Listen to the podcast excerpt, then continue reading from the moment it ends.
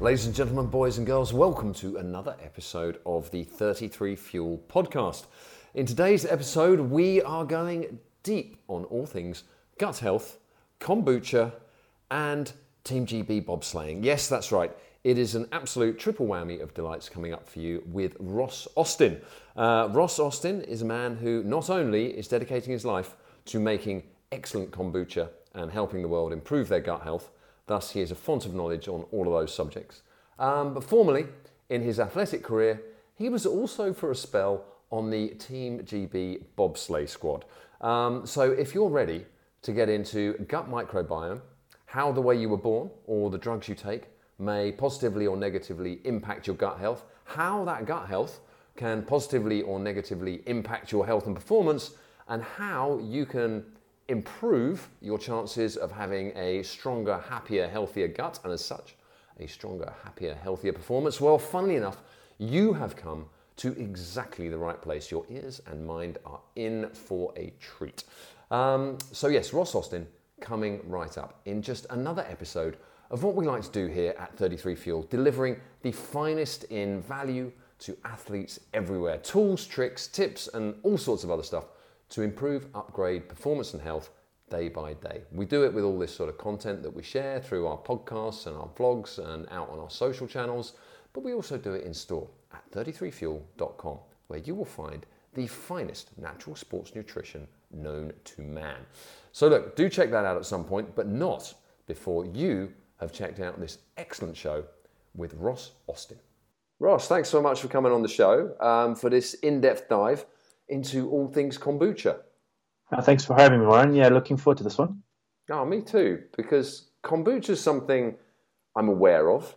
Uh, funnily enough, I have a bottle of yours right here, which has been a great, uh, great help. I've thoroughly enjoyed it anyway, but um, with dry January going on, uh, as opposed to the occasional beer of an evening every now and again, I've actually swapped it out for kombucha. And somehow it doesn't quite feel like a soft drink, but it's not an alcoholic drink either. It sort of fills the space. I've been enjoying it.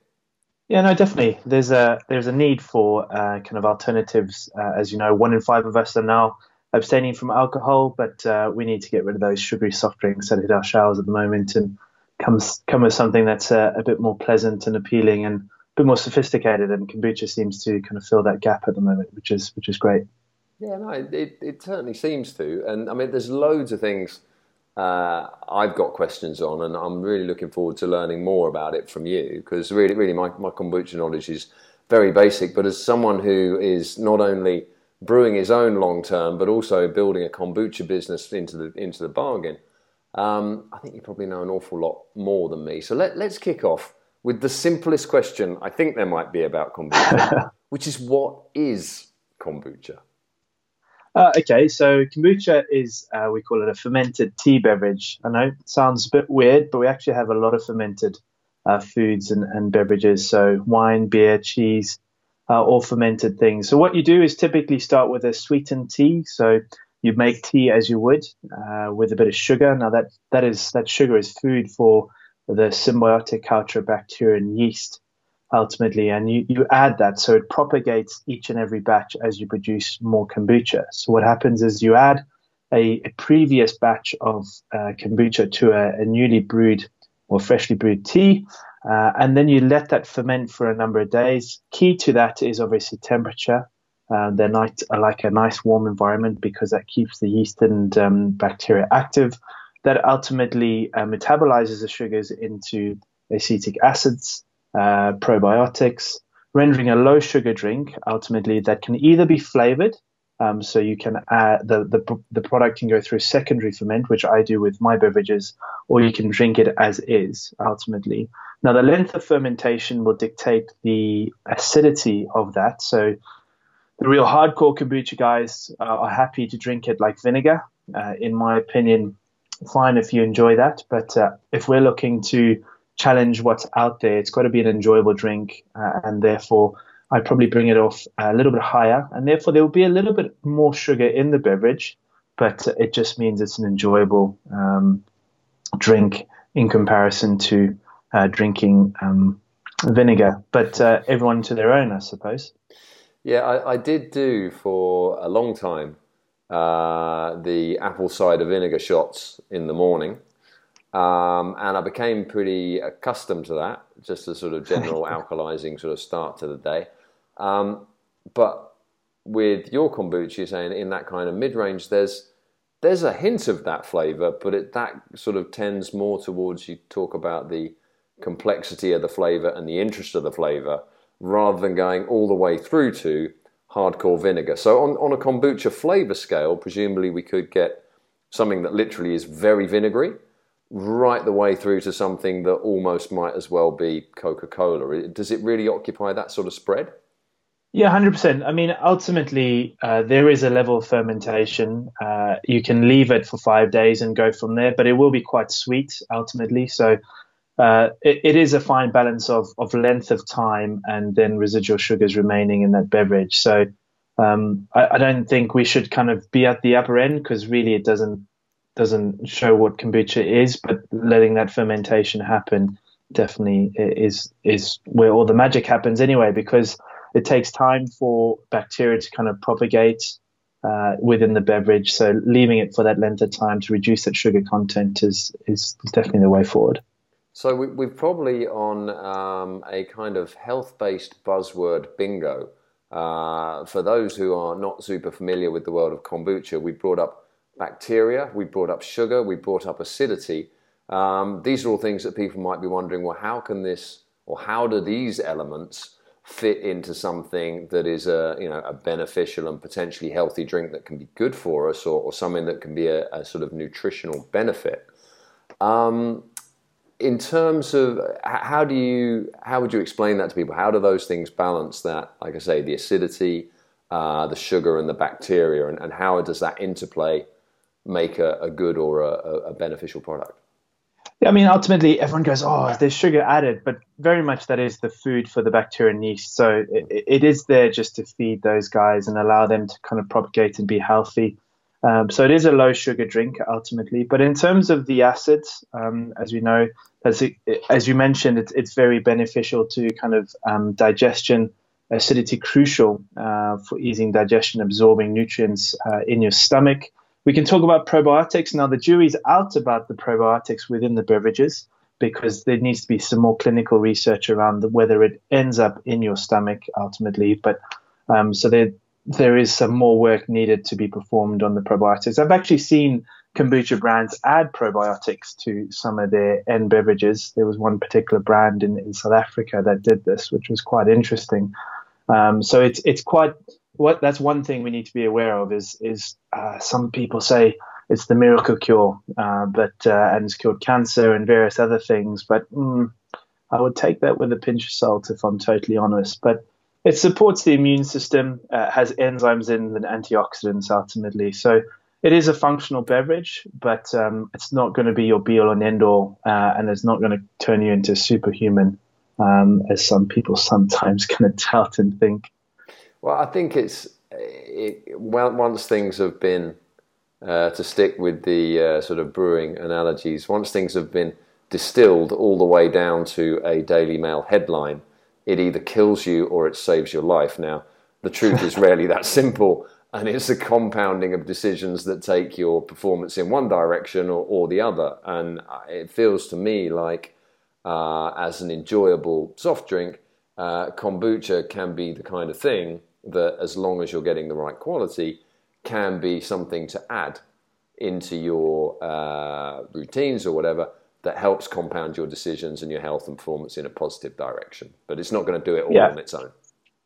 Hundred percent. It's when I when I talk about kind of gut health, uh, it's it's a shotgun approach. So having many different things, uh, so a variety of fibers, fruits, vegetables, uh, fermented foods, so kimchi, sauerkraut, kefir, water kefir, kombucha, all of those things go a long way to kind of propagating your gut and ensuring it's a healthy microbiome. Uh, and the things that we do, so travel, medications we consume, uh, the water we drink, uh, all kind of play a vital role in, in obviously the health of our microbiome. And that's something we all need to be aware of uh, as we kind of look at our lifestyle and zoom out ultimately. No one thing's ever going to sort us out. We just have to look at it with um, various other things. Uh, so look at the bigger picture rather than zoom in on one particular food or dietary practice. Yeah. So uh, as a group, for people who, who are you know not or new to the sort of the concept of kombucha or, or exactly what it might be doing,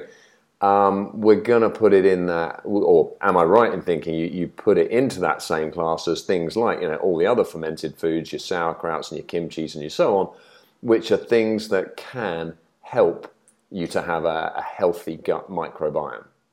Yeah, definitely. That fits exactly into that criteria for sure.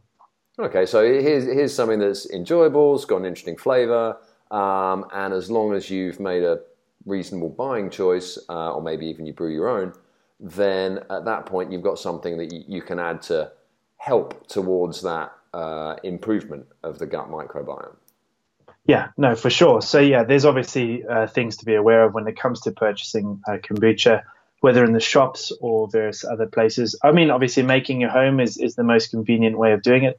Believe me, it's like having a pet. Uh, so because, like uh, you're saying, it's, it's, it's actually alive. Like so, you it grows, it's it's alive, and you then use a portion of it to seed the next batch. Yeah, I mean that, so that's I've an interesting actually, process. I don't fully understand which bits are alive or not. Like everything in the bottle, or uh, no. So um, I've actually got a little jar here um, of of a kombucha on the go at ah. the moment. So uh, just to kind of give people a little insight into it. So at the top we have uh, a SCOBY, so that's a cellulose disc ultimately, and that seeing as a hotel for the bacteria and yeast, and then that's the okay, kombucha. So, just for anyone who's, who's, only got this on the podcast, we've got a jar here full of yellowish liquid. Now at the top, a SCOBY. I've learnt this through through you and another friend of ours who brews his own kombucha.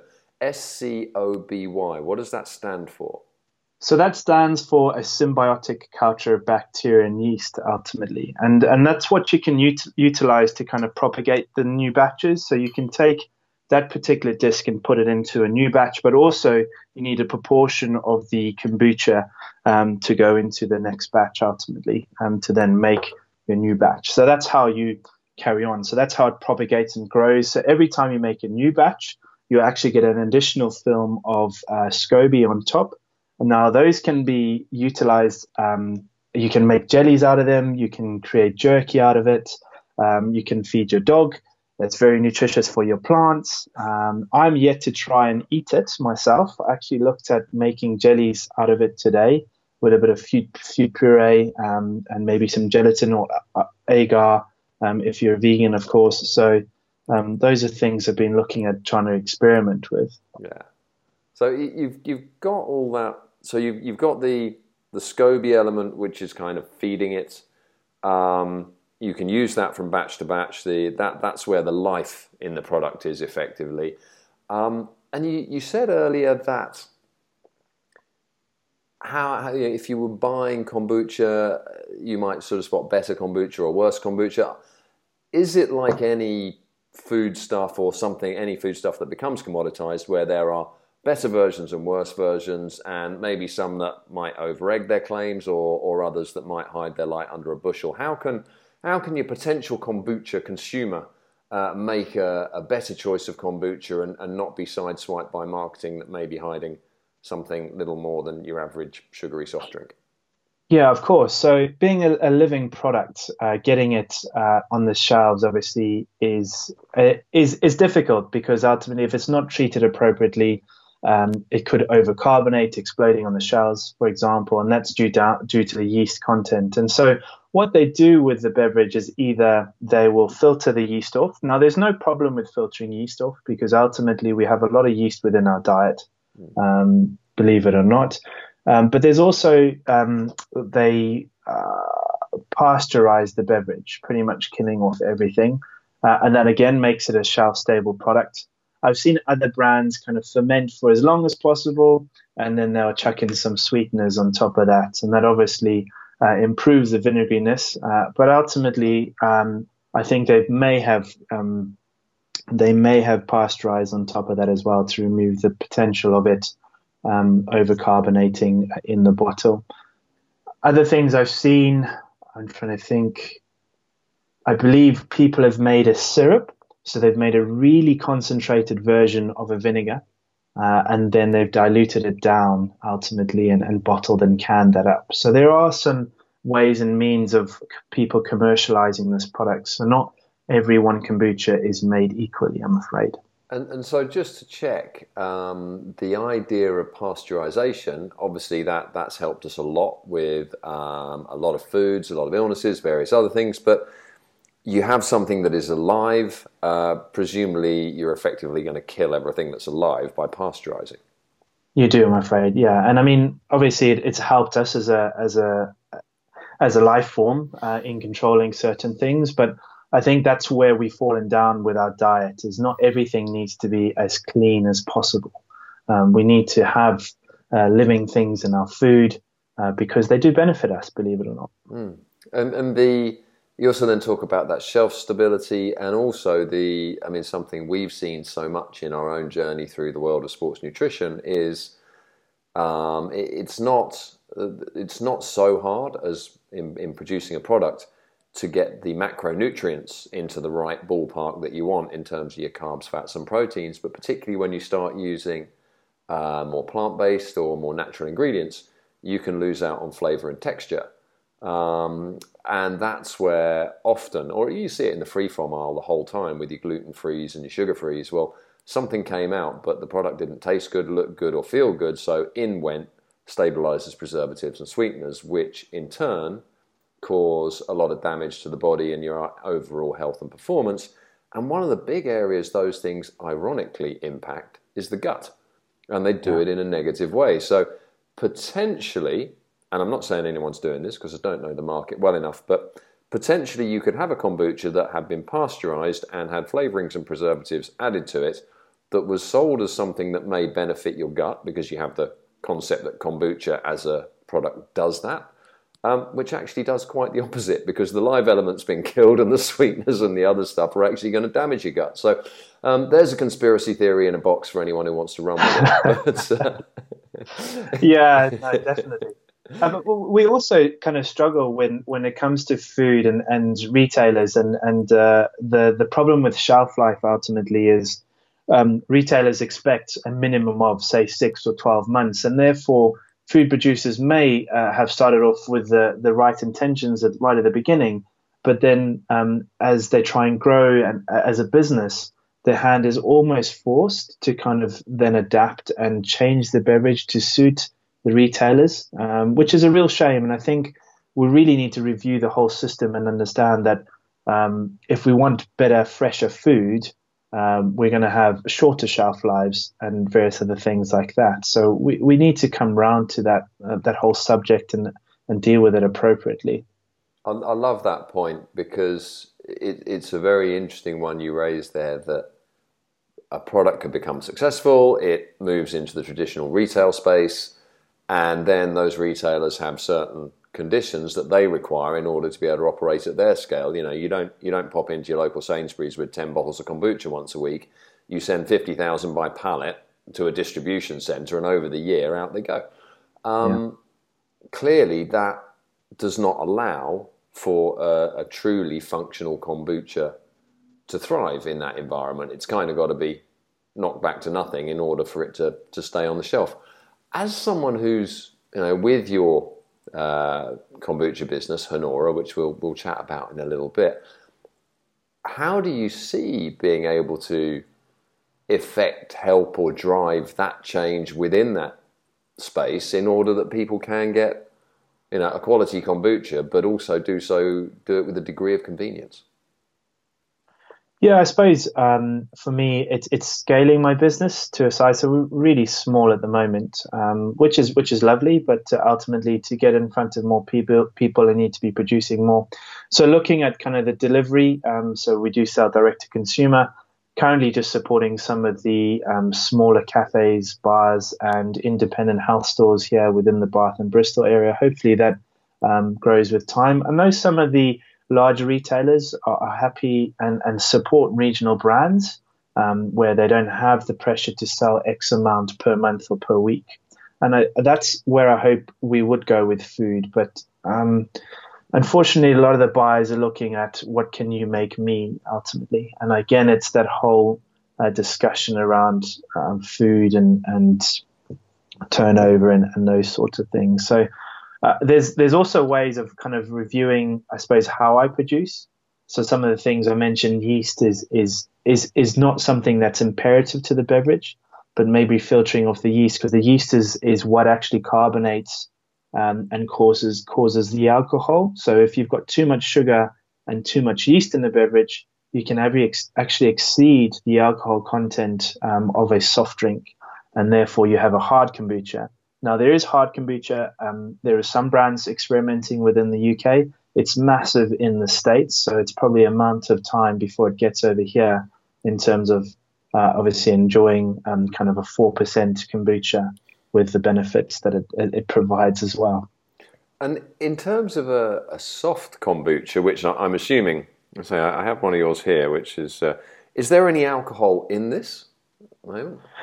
So it, it's below the 0.5%, so very trace levels ultimately, right. and that's how a, a soft drink is defined. It can't be above that.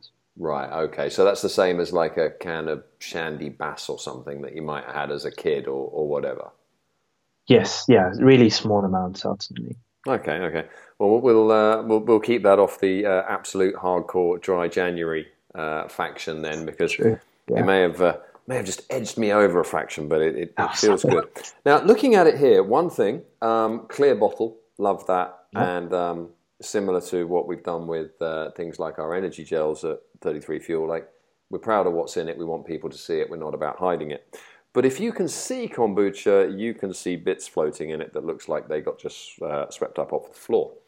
Um, sure. Now, I was aware of this and I understood it, but for the people who don't, you've got a drink, it's got bits floating in it, they're normal. Um, over to you, please explain. Yeah, so that's kind of just some yeast yeast strands developed in the drink once it's bottled, and you will sometimes actually get miniature scobies in the bottle form as well. So um, people can either filter those off um, if they so please, or just enjoy them as part of the beverage. Just expect it. That is a real, authentic raw kombucha at the end of the day. So that's that's a sign of the stuff being real and not pasteurized back to nothing. Um, is that it actually Correct, has some life in it? Yes, no, certainly. So you should see little strands, uh, sediment in the bottom of the bottle, those sorts of things. Now, there's nothing wrong with that. Um, it's not going to kill you. I know it is off-putting because we typically are used to kind of clear beers, clear wines, um, all those sorts of things, and that's typically because finings are utilized in order to provide that clarity. Believe it or not, wines produce cloudy, um, but because of consumer pressure, we want that clear wine. So therefore, they've used finings and made it clear. Uh, I think bring back cloudy wine. I think there's definitely a, an area for that. Well, that that's a great one. Maybe the, the cloudy wine, the hard kombucha. There's a there's a whole new direction we could be taking this. Yeah, for sure. Now, in, in terms of um, getting it into the body, um, we've talked about how the, the gut microbiome is important, how it's affected, how kombucha is one of those foods, like the other fermented foods, that can help that gut microbiome. I'm sure people have come across that concept before, but could you just talk a little bit about why gut health is important and kind of what good gut health looks like and feels like compared to you know something that's not quite working properly? Sure. Oh man, yeah. There's so much research coming about out about the gut microbiome now. We we are in its infancy, but it's said to be kind of your second brain ultimately. So you, you've got to really look after it, and it's affected by so many different things: so medication, how you were born, say the water that we drink. Um, now, in terms of um, balance, it's all about having that kind of shotgun approach. So many different things within your food and beverages. Um, and it's said to be around two kgs worth of bacteria in your stomach, which is which is impressive. And it eats a tenth of your food. So in ten in ten meals, uh, if you have ten meals a day, um, some people may do, um, one would be just for your bacteria. So there's trillions of cells in our kind of stomach, um, and and the feedback loop between obviously your brain and, and gut um, is is what is what they're looking into, and they're saying that an imbalance of certain bacteria may lead to more weight gain because ultimately we may be absorbing more nutrients than we require more energy. Um, there's some research that's going on about um, uh, kind of obesity and the links to uh, inflammatory response diseases. for me, I suppose a healthy, healthy microbiome. Um, I don't know. I I don't know how to put it, but ultimately, I feel fresh in the morning. Um, I don't really have any upset stomach. Um, they say immunity, uh, 70% of your immunity is found in your gut. And also, um, there's also research that's connecting uh, your gut to your um, serotonin. So 90% of serotonin is produced in your gut. So it's the happy, kind of happy hormone ultimately. So there's so many things coming out about having a healthy gut. So we really need to be in tune of every morsel we're putting into our body, how we're surrounding ourselves. Uh, and for me, health is not that single pillar of, yes, the food we eat, it's the exercise and various other things. And I know me and you have spoken at length about those sorts of things. So it's it's all encompassing. It's it's it's just a phenomenal area, um, and I really look forward to to what else comes out within this space. It's it's a fascinating space, and I, am really interested in the the connection between you know like that second brain idea, the connection between the gut and and the brain, but also um, from athletes we've been working with and things as well to see that with certain uh, kind of mainstream supplements, there can be ingredients which may negatively impact gut health, which beyond its digestion and other things may also have a knock-on effect with uh, mood uh, mm. and potentially depression. And I don't think anyone could ever say, well, if you eat sweeteners, you're going to get depressed. It's a 100% connection. But there is a link there. Therefore, if you could remove those and improve that gut health, you have an opportunity to improve mood, you have an opportunity to improve performance, digestion goes with that, sleep, it all interplays. Um, Definitely. But to go back to a couple of your early points, you, you mentioned that the way you are born can affect it, the way uh, and medication can affect it. Now, am I right in thinking there that in, in terms of birth, it is if you were born by cesarean section, you will not have got certain bacteria from your mother as you were leaving her body. And actually, that coating of bacteria is an initial sort of kickstarter for the human immune system. Correct, yeah. So you ultimately wouldn't have gone through the birth canal. Uh, and I've actually heard some doctors, if you are born by C section, them actually swabbing the baby to try and encourage that bacteria back into the uh, into the into the birth of the baby and and so that the population of the microbiome can initiate uh, from birth. So, so, that's one. As you men- mentioned, medication. We too too easily reach for a pill. Um, in my opinion, we have gone down that route. I've got a sore head. I'll have a painkiller. So non-steroidal anti-inflammatories is something we need to be aware of. And and and if you have a little bit of a headache, maybe it's because you haven't had a drink. Um, so maybe have one of those and just bide your time. But if it is obviously persistent and you can't handle it, then I you can then obviously turn to medication, but other things like um, uh, I've gone blank. Um, when you prescribe medication from hmm. doctors, um, again, you go to them with an ailment. Um, if you've got a, a, little cold, try and ride it out. Eat some good food, get some rest. Ultimately, rather than going to them and say, "Can you give me a pill to get better?" Because your body is amazing at healing itself at the end of the day. So bearing in mind that those antibacterial pills will kill everything in your stomach. And in some cases, it will take two years to repopulate your gut as a result of that one dose of, um, of medication, which is incredible. So, is that with things like, um, in terms of the real, uh, literally a gut bomb, something that, you know, we, we want to target one strand of illness inside the body, but in fact, we're going to wipe out all the gut bacteria to do it. It's non discriminatory. Is that sort of a, like a heavy course of antibiotics or something that would do that as opposed to a couple of ibuprofen? Yeah, more so antibiotics would be one because they can't pick and choose who they kind of take out. So they pretty much, it's a blanket kind of that's, that's uh, reduce or kind of um, kill off whatever's in your body uh, and therefore uh, you lose everything that's in there uh, as a result. And so, in, in that situation, if anyone were out there, you know, struggling with immune function or anything, and maybe had a, a serious illness or something that had genuinely required a course of antibiotics within the last couple of years, if they were getting more bugs, it may not be indicative of anything serious, other than the fact that the gut microbiome needs to be built back up because it's literally been taken out completely. Yeah, so the immunity suppressed as a result, uh, and so they just need to take some time out and, and eat better food, exercise, and just kind of bide their time to kind of build that up because it takes a while, unfortunately, and, and therefore that's why we have to look after it. Mm. And now you mentioned ibuprofen as well, uh, and I mean, well, by uh, that's what I'm taking by non-steroidal anti-inflammatory. Um, yeah. Are there are there any other drugs you put in that class specifically, or is it primarily ibuprofen? Uh, I mean, I know from a sporting context, sometimes athletes rely too much on non-steroidal anti-inflammatories, um, but um, uh, I'm trying to think.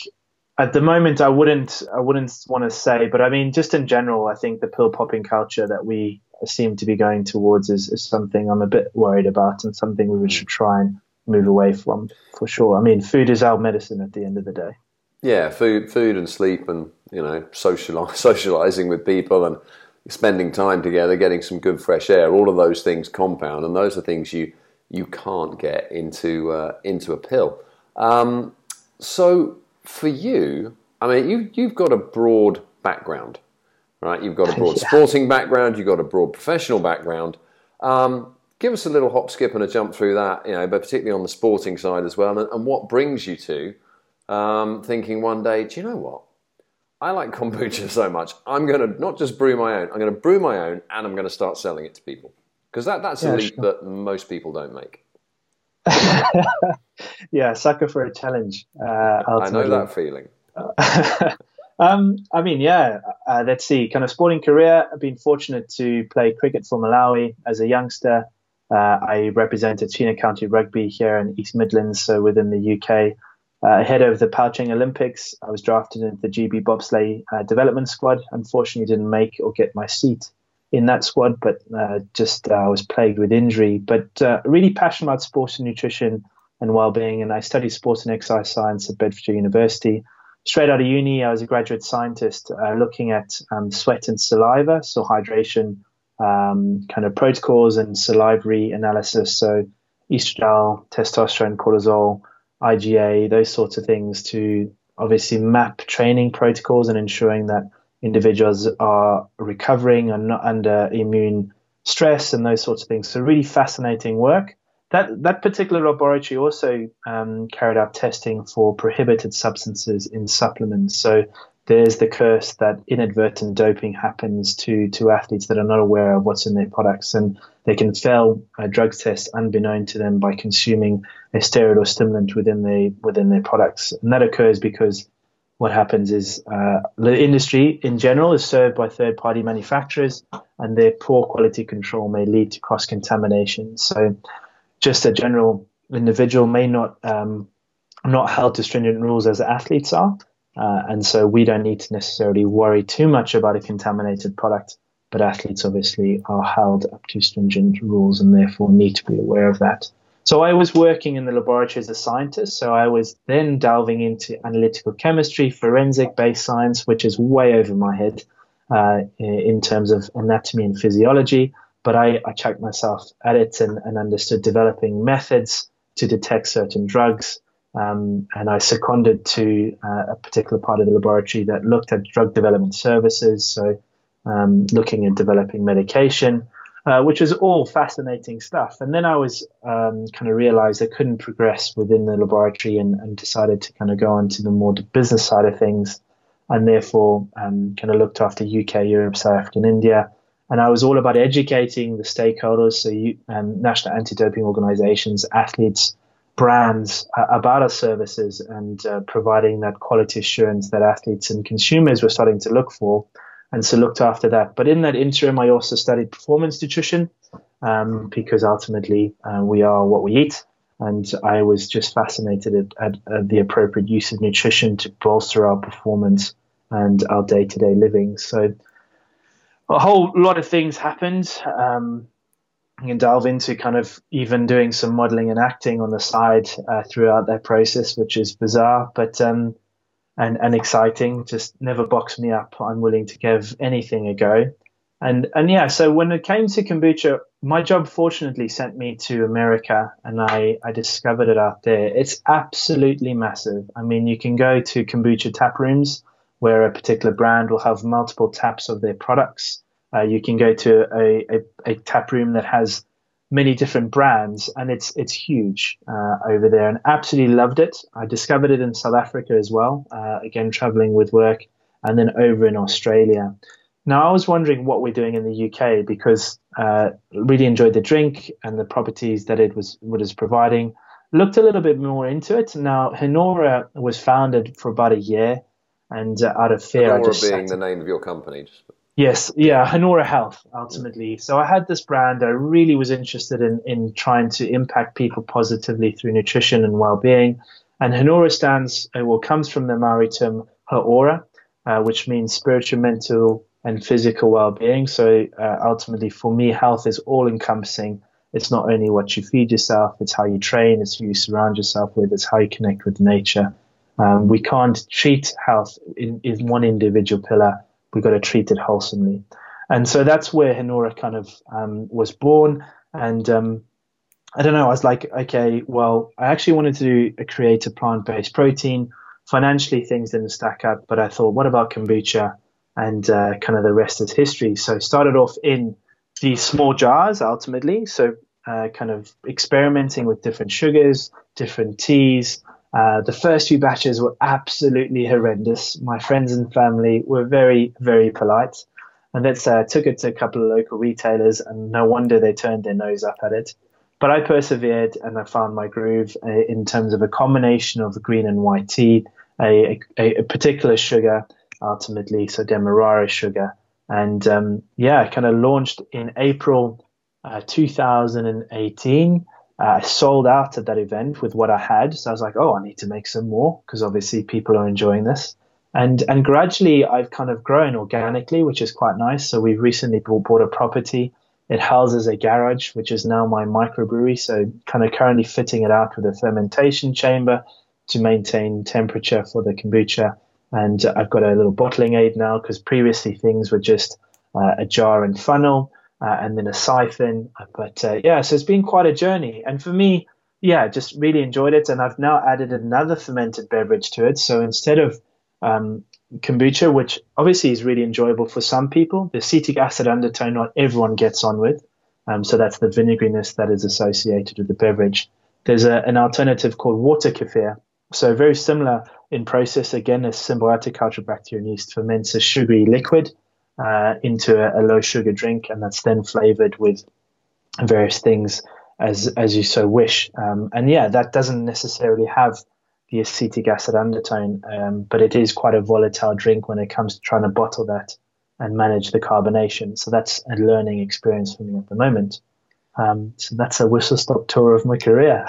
so that is literally quite the whistle stop tour around your career. Also, we've not only circumnavigated the globe, we've dropped in a bit of county rugby, we've dropped in some Team GB bobsleighing, we've got nutritional qualifications, you've been in a lab, you've been testing drugs, um, and right the way through all of that, you're now in the garage doing kombucha as well. So I think there's a huge amount of experience that's clearly gone into bringing you to where you are today, but also there must be a lot of passion, I'm guessing, because I get the impression, correct me if I'm wrong, that brewing kombucha, let alone doing it at any sort of scale, um, is not the kind of thing you just do for 15 minutes in the garage on a weekend.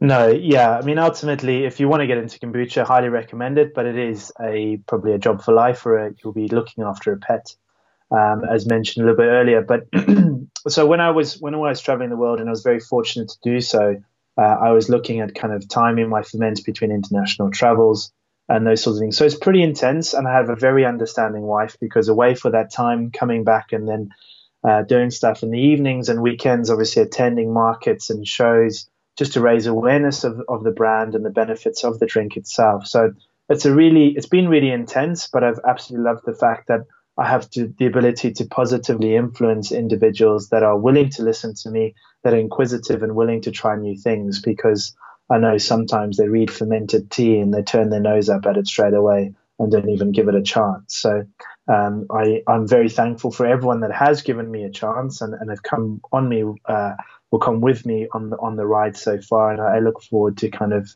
uh, growing uh, a little bit um, as as things go by because I've now obviously invested in a bit more equipment, which means I can I can make a bit more and therefore I can uh, get it out to a few more uh, outlets and a few more people, which is which is really exciting. And on the sort of just to sort of close up on on the general side of kombucha, what are when when people encounter it for the first time, what are the sort of most common um, either positive reactions or uh, questions or surprises that or, or, or, negative reactions that people have to the, the world of kombucha when they meet it for the first time? I'm kind of thinking of a grown-up version of the YouTube videos. You know, um, toddler drinks kombucha for the first time. You know, that sort of thing. uh, there's been some interesting reactions. Uh, and what most people like to do is smell it. No, it doesn't have the most pleasant smell. And and whenever someone does smell it, um, I uh, I reckon I go honestly, it doesn't smell as bad. It doesn't taste as bad as it smells, uh, kind of thing. The other thing that I've seen um, the old kombucha face because not everyone is expecting it to be a little bit tart, and so they screw up their face like they have drunk some vinegar. Uh, to the extent that people have said, "Oh, I've nearly spat it in your face," which uh, kind of does hurt a little bit. Uh, but you've got to understand, it's it's not going to be for everyone. Uh, like certain bits of food aren't for everyone. Ultimately, spices, herbs, all those sorts of things. Not everyone gets on with them. So it is what it is. So if you don't enjoy kombucha, that's fine. Just find alternative things to kind of fill that void and, and that, that help with, with the gut health and, and give you a healthy lifestyle.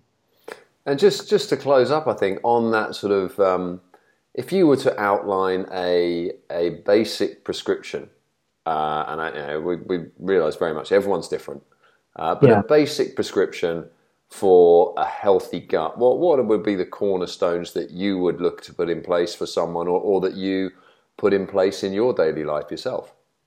Sure. I mean, so pre and probiotics are key. So ultimately, fiber is a very important thing to kind of feed your already propagated gut. So that is the bacteria will feed on, on the on the prebiotic fiber. So things like inulin, uh, chicory root, onions, garlic, um, it, indigestible uh, fiber is, is essential to kind of feed your your your bacteria, and then and then you're looking at probiotics to propagate your gut. So various things like yogurt, um, kefir, sauerkraut, kimchi. Uh, ultimately, just having a wide variety of foods uh, in your daily kind of diet um, is, is essential. So when you're looking at fiber, it's actually said that a minimum of 30 grams of fiber per day is essential. Um, so look to increase that by maybe having some seeds on salads, maybe looking at getting some inulin. I believe you can get some inulin syrup and you can either put that on some granola. So granola is a very good um, kind of start to your day. Obviously, be aware of, of the protein content there uh, ultimately, but um, um, seeds, granola.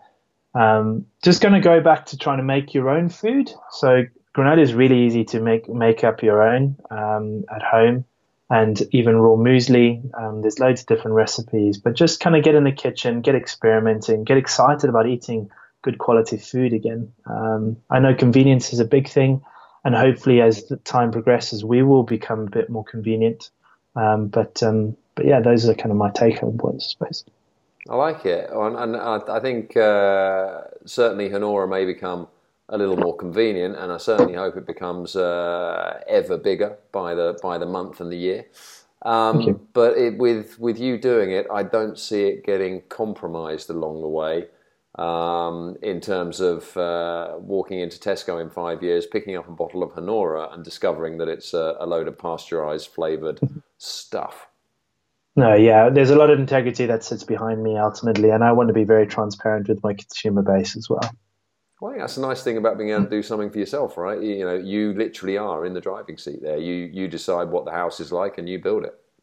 No, for sure, um, which is great.